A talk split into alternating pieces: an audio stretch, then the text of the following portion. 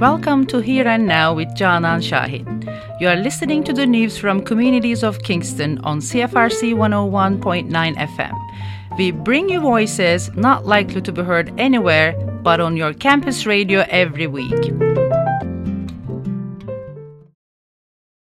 We are starting with some community related news from Queens.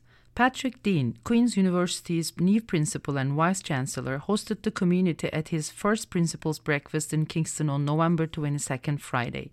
Two major issues raised by the community were related with housing crisis and street parties. Patrick Deane said he would like to look beyond the city's housing crisis and street parties during homecoming and St. Patrick's Day. Growing discontent of the community with street parties and housing issue are seen as consequences of rising enrollment and employment at Queen's University.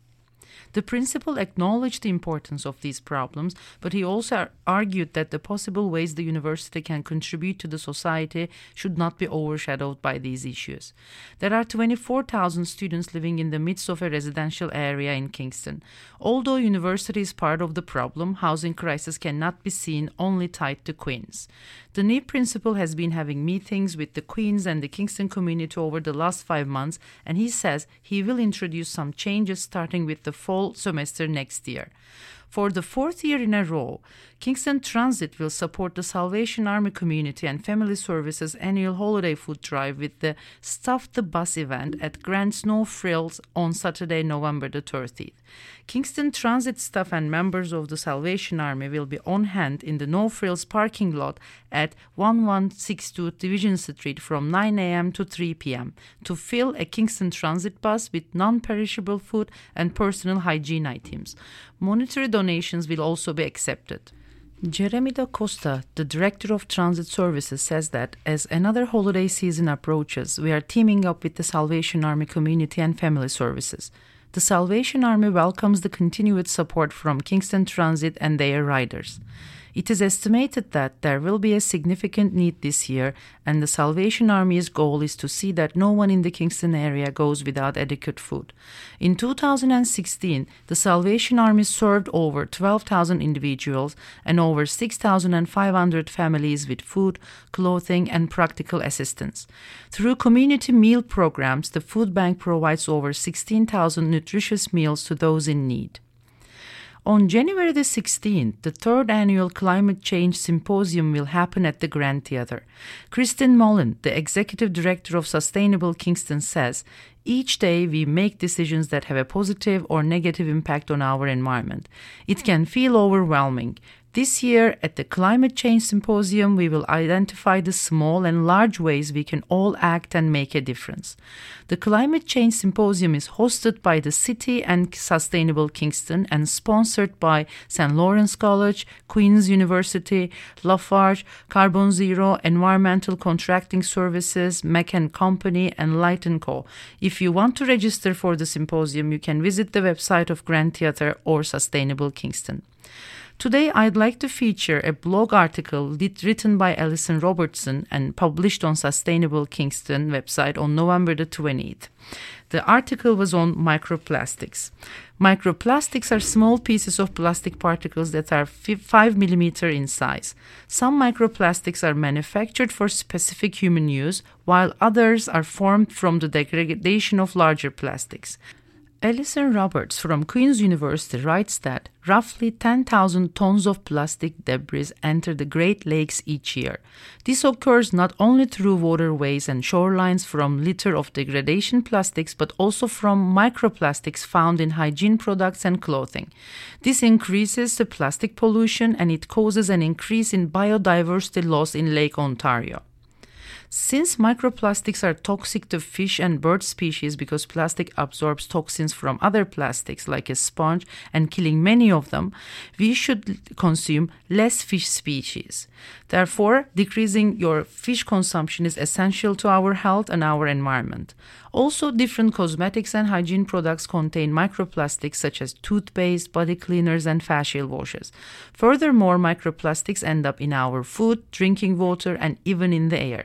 Studies show that we consume between 39,000 to 52,000 particles of microplastics a year. How do we stop these plastics from entering our bodies? And the bodies of other species.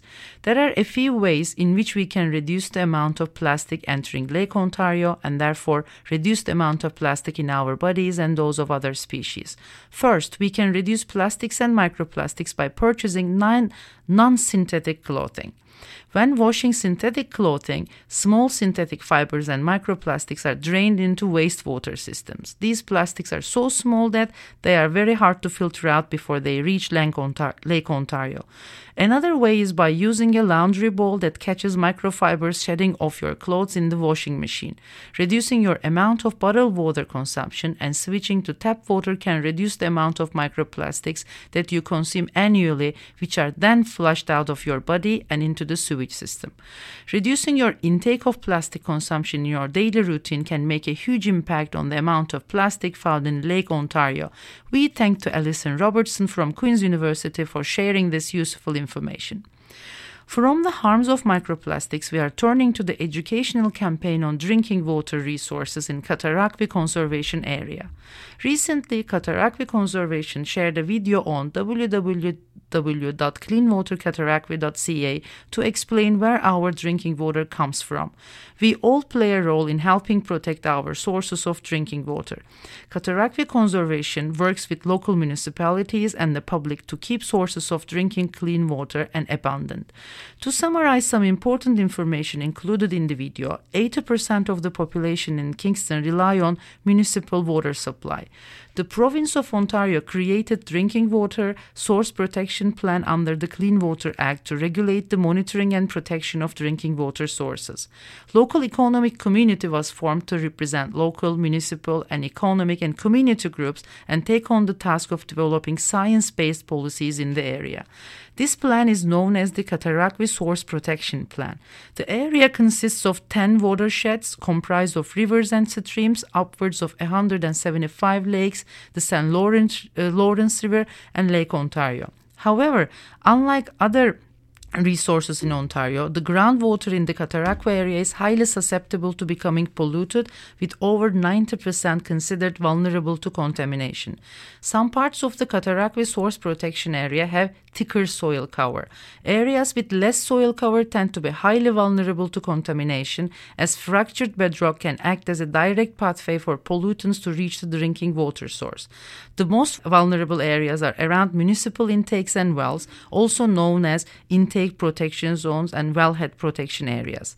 Activities in this area, such as fuel storage, have the potential to harm the drinking water, but there are best practices outlined in your local source protection plan that can be adopted. So, what can be done?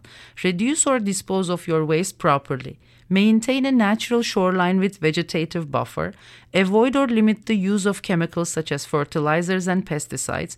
Maintain fuel and heating oil tanks and lines. And maintain wells and septic systems. And upgrade if necessary. The cooperation between Cataraqui Region Conservation Authority, local municipalities, and other environmental groups is important to keep water resources safe and clean. The next piece of news is about a Kingstonian author and her new novel. Katie Crow was born and raised in Kingston. Her new book, A Knapsack Full of Dreams, highlights her experiences as a street nurse and calls for a national housing program. Katie Crow has been a street nurse in Toronto for more than 30 years, and she says her newest book is a memoir of the things that she has seen and the people she has helped. The author, who was raised in Kingston and came back to sign copies of her book at Novel Idea, said to the audience that she hopes to shine a light on issues like homelessness and housing. In my opinion, this has been the worst year yet, said Crow. It is exemplified really by a 10 to 20 year waiting lists for housing, by the huge number of people that are out on the street, by tents and encampments that are popping up everywhere. And the reason is we still do not have a national housing program building affordable housing, Crow told Global News. Tom Greening, executive director for Home Base Housing in Kingston, points out the vacancy rate in the city, which is 0.6%, a historic low in the province. On Thursday, uh, November 21st, 2019, Paige Agnew, the Director of Planning, Building and Licensing Services for the City of Kingston, and Brent Toderian, an urban planning consultant working with the city, presented the Density by Design Options report to the Planning Committee and the public. The proposed policy changes is aiming to create green light areas of the city, making it easier for the construction of mid-rise and tall building developments in those locations, while also making it more difficult to develop these types of, types of buildings elsewhere. The report is currently recommending up to six policy areas through the city. Street-oriented urbanizing areas will be expected to have their design completed in relation to existing streetscapes. Large site urbanizing areas would follow the same concept but would be expected to have a dedicated master plan and potentially new roads. The downtown core is planned to have separate policies for both heritage and non heritage areas. The proposal also looks at suburban areas and the urban waterfront as policy areas and would incorporate the current Williamsville control bylaw. In addition to the potential six zones, some of the recommendations being made as part of this report include first, setting height limits in downtown core areas, two, creating citywide definitions for mid rise as 4 to 6 stories and tall as 10 stories or more, creating angular step backs or other design guideline regulations for the upper floors, creating policies to build active and interesting pedestrian scaled street frontages create policies surrounding building access points, integration of commercial space, external material, and color design. And lastly, create parking policies that emphasize below ground spaces while creating regulations around above ground spaces. After the presentation was held at planning committee, members of the public, agencies and community groups were provided with the option to provide comments to the presentation. In your weekly community news program, here and now, I'd like to cite two of the comments made. The first one is from Meredith McDonald from Sydenham District Association. She said, we absolutely support the intent of the materials in this policy report and the direction of mid rise and tall building issues in this. Mid rise and large scale buildings must be well placed and well designed with human environment in mind to be successful. We need more housing, but we need more housing for all. So, accessible housing, affordable housing, central housing to where most of us work, and also housing part time residents that are attending Queen's and St. Lawrence College.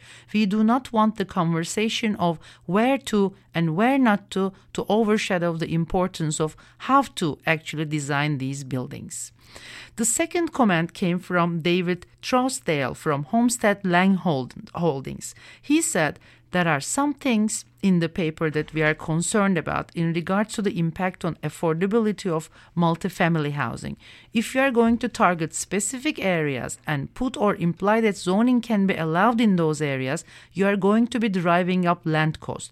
If yeah. you are going towards smaller floor plates, the unit yield from a construction perspective is going to lessen. You are not going to get as many units out of a building.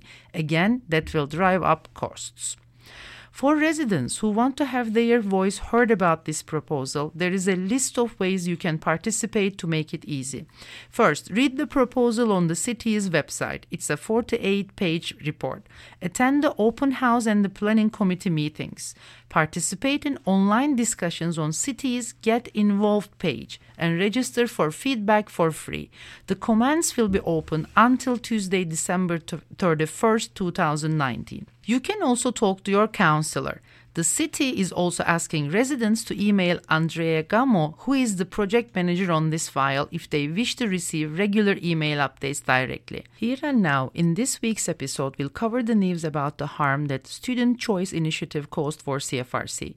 While the Ontario Divisional Court overturned the student choice initiative that allowed students to opt out of some student fees last week, the damage the Ontario government's directive created for CFRC is far from over. The Student Choice Initiative, issued by the Ford government in early 2019, allowed students at colleges and universities across the province to opt out of non essential fees, such as fees related to student associations and other ancillary fees. As a result, CFRC Radio, the Queen's University radio station, which is also the longest running campus radio in the world and the second oldest radio station in the country, took a huge hit when student fees were collected in the fall of 2019. The station manager, Dinah Jansen, champions the court's decision, but she said that um, the decision doesn't mean CFRC is out of hot water. CFRC lost $50,000 out of a $200,000 budget as a result of Student Choice Initiative. Prior to the Student Choice Initiative, students at Queen's automatically paid a fee to CFRC, but this year, 26.3% of undergraduate students and 31% of graduate students opted out of the fee, meaning a total of about $50,000 in revenue loss. CFRC provides service not only to Queens and the students' population in Kingston, but to the Kingston community as a whole. The station is often a place where new musicians are able to get their music out locally, and it also serves as a place where those in Kingston and beyond discover new music and different genres they might otherwise never hear. Because of the Student Choice Initiative and its subsequent impact on the financial stability of CFRC, the station has opted to continue its annual fundraising campaign campaign until the end of 2019. The campaign has a goal of raising $20,000, but considering the 50,000 hit the station has already taken, those with CFRC are really hoping to exceed that goal. As of Friday, November the 22nd, the campaign has raised about $12,000 any little bit that the community members are able to offer to the station to continue supporting their community radio station is certainly most welcome, said Dinah Jansen. The Ontario Divisional Court overturned the Student Choice Initiative, citing a number of reasons. The entire ruling can be found via the Canadian Federation of Students Ontario. Among those reasons, the decision cited the distinction between essential and non essential fees seems arbitrary if the actual objective behind the Student Choice Initiative and directives is to lower the financial burden on students, noting that athletic fees, which are roughly 10 times greater than student association fees, are deemed essential, but student association fees are not. No principled basis for this distinction was offered in the record before us or in argument The focus of the station is currently on the referendum in January, which has been organized by Queen's Alma Mater Society. If the station doesn't pass its mandatory fee at referendum in January, CFRC could face an eventual closure by 2021. You can donate as part of CFRC 101.9 FM annual funding drive on GoFundMe. Another piece of news from the city of Kingston is coming. The city seeks input from businesses on open door air conditioning bylaw. In August 2019, Kingston City Council directed the city to, to, develop an open door air conditioning bylaw, and now the city is offering ways for local business owners to learn more and provide input. City staff are in the process of developing that bylaw, which would prohibit businesses from having their doors open while running air conditioning. According to the city, the bylaw may include exemptions that take into consideration certain items such as the comfort and wellness of the kitchen staff working in restaurants and for the delivery or shipping of goods. As part of this process, the city is seeking input from business owners. The city will host three drop in coffee and chat sessions for local businesses. Kingston is in a climate emergency and it is time to conserve energy as best as we can. This proposed bylaw is aimed at reducing greenhouse gas emissions caused by keeping our doors and windows open when the air conditioning is in use, said Julia Salter Keane, Community Projects Manager for the City of Kingston. The city arranged three drop in sessions where local businesses can learn about bylaw. The first one was held today in the morning at Sustainable Kingston, 303 Bagot Street, Unit 6. At the same address, there will be a second session on Wednesday, November 27th. There is also an online survey run by the city. Input gathered from businesses online and through the in person drop in sessions will be compiled into a report that will accompany the draft bylaw, which is expected to be presented to Council sometime from April to June 2020. The online survey will close on Thursday, December 12, 2019 at 4 p.m. In our previous episodes, we covered the news about Doug Ford's cuts to education program and teachers' unions' potential response. As you might remember, teachers' unions across Ontario held strike votes two weeks ago, a decision supported overwhelmingly by the majority of the teachers. Both the Ontario Secondary School Teachers Federation and the Elementary Teachers Federation of Ontario have announced job action that will begin on Tuesday, November 26th. The Limestone District School Board wants parents and students to know that no changes to student learning should elementary Teachers Federation of Ontario and Ontario Secondary School Teachers Federation take strike action next week. The ETFO represents elementary teachers and has indicated that job action will begin with a partial withdrawal of services on Tuesday, November 22nd, should an agreement not be reached in the interim. This means elementary teachers across the province, including here in Limestone, will be withdrawing administrative duties such as not attending professional learning sessions, not participating in school improvement planning, or in board activities outside of the instructional day. The LDSB said in the press release that schools will remain open and classes will continue as scheduled. At the same time, the Ontario Secondary School Teachers Federation, OSSTF, has also voted in favor of strike action and uh, announced on November 21st that they too will begin job action on Tuesday, November 22nd. The president of the union, Harvey Bischoff, said in a press release that our members are committed to defending the quality of education in Ontario against government that is determined to undermine it, and they are absolutely prepared to defend their ability to provide the best possible learning environment for the students they work with. According to the uh, Limestone District School Board, OSSTF represents over 700 education workers, including secondary school teachers, occasional teachers, professional student services personnel, and community education instructors. Negotiations between the union, government, and school board associations are currently ongoing. From the strike of educators, we are turning our attention to the climate strike that will happen this Friday. Kingston Climate Strike is organized by Fridays for Future, 350, and Extinction Rebellion. As you might remember, in August 2018, Greta Thunberg began the Fridays for Future movement. This first climate strike uh, in solidarity with Greta in the Americas happened in Canada on Friday, November the 2nd, 2018. By Friday, December the 7th, there were nine youth groups in Canada striking and a map to connect them all. There were 98 strikes for Canada's national strike on Friday, May the 3rd, 2019, and 104 events across Canada on the May 24th global strike. From September 20 to the 27th, over 1 million Canadians participated in climate strikes in 245 communities across Canada. At least 40 communities have strikes every Friday in Canada, and the next global strike is Friday, November 29, 2019.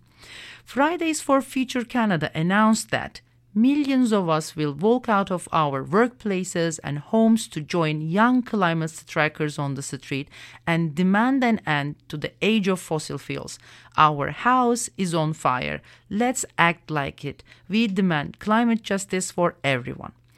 Another initiative that organizes the strike is Tree 150, which is an international movement of ordinary people working to end the age of fossil fuels and build a world of community led renewable energy for all. They demand a fast, just transition to 100% renewable energy for all, no fossil fuel projects anywhere, not a penny more for dirty energy. In this week's episode, I'd like to share some of the climate science basics with you, which can be found on 350's website. The first basic fact is it is warming. The world scientists confirmed in 2018 IPCC report that at the current rate, the world could cross 1.5 centigrade degrees hotter as soon as 2030. That's only a decade from now, well within the lifespan of most people alive today. 1.5 centigrade degrees might not sound like a big increase in the temperature, but it is the difference between life and death for thousands of people. Earth has always had natural cycles of warming and cooling, but not like we are seeing, seeing now. The top five hottest years on record are 2016, 15, 17, 18, and 14. The rising temperatures doesn't only mean it is getting hotter. The Earth's climate is complex. Even a small increase in average global temperature means big changes with lots of dangerous side effects. The second fact is summarized as it is us. That is, human beings are causing climate change largely by burning fossil fuels.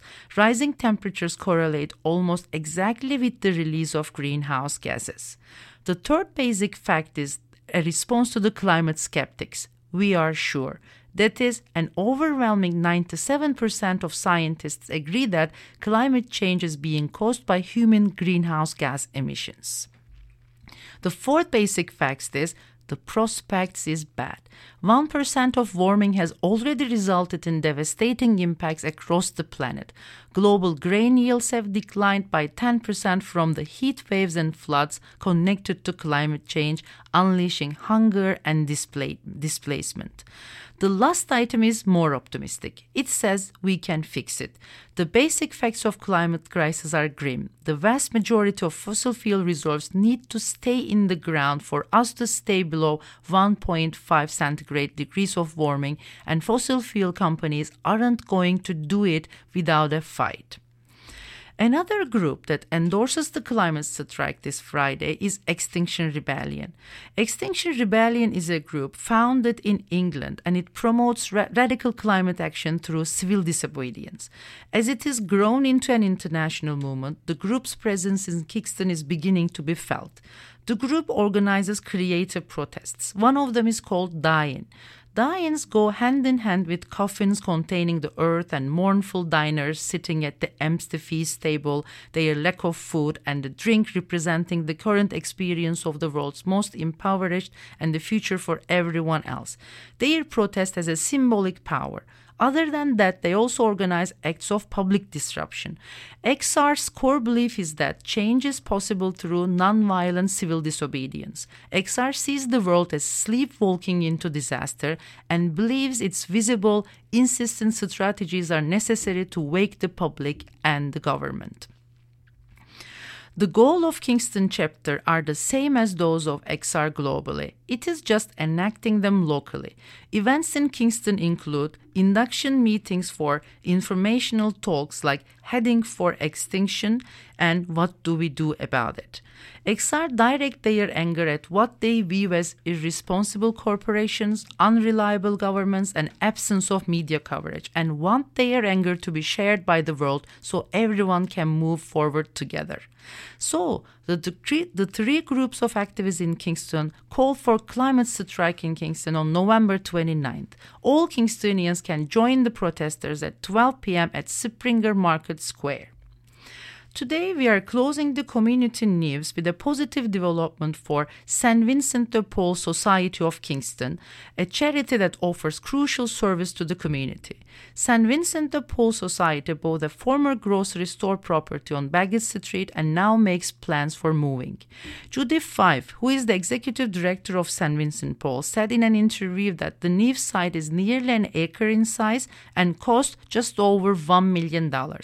They had a donor to uh, cover the cost of the property. St. Vincent de Paul serves over 20,000 meals a year, operates a food pantry, and has a warehouse stocked with clothes and household items household items to help the municipality's most vulnerable population. Now they offer those services out of their current site, which consists of about 5,000 square feet between two buildings. Judith Fife says the demand for their services continues to rise.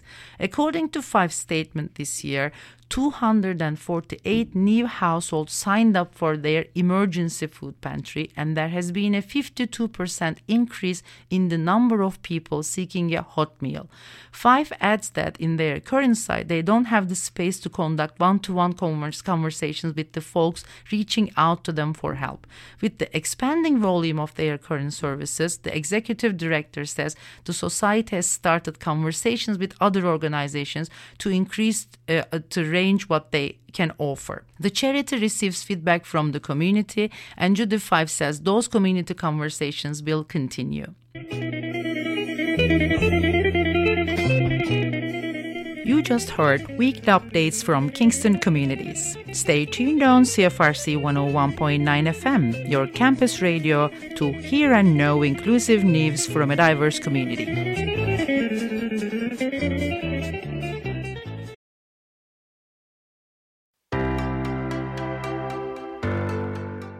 Thank you for listening to this podcast produced at CFRC 101.9 FM in Kingston, Ontario at Queen's University, situated on the traditional territory of the Anishinaabe and Haudenosaunee peoples. The CFRC Podcast Network at podcast.cfrc.ca is brought to you by the generous support of the Queen's University Faculty of Engineering and Applied Sciences.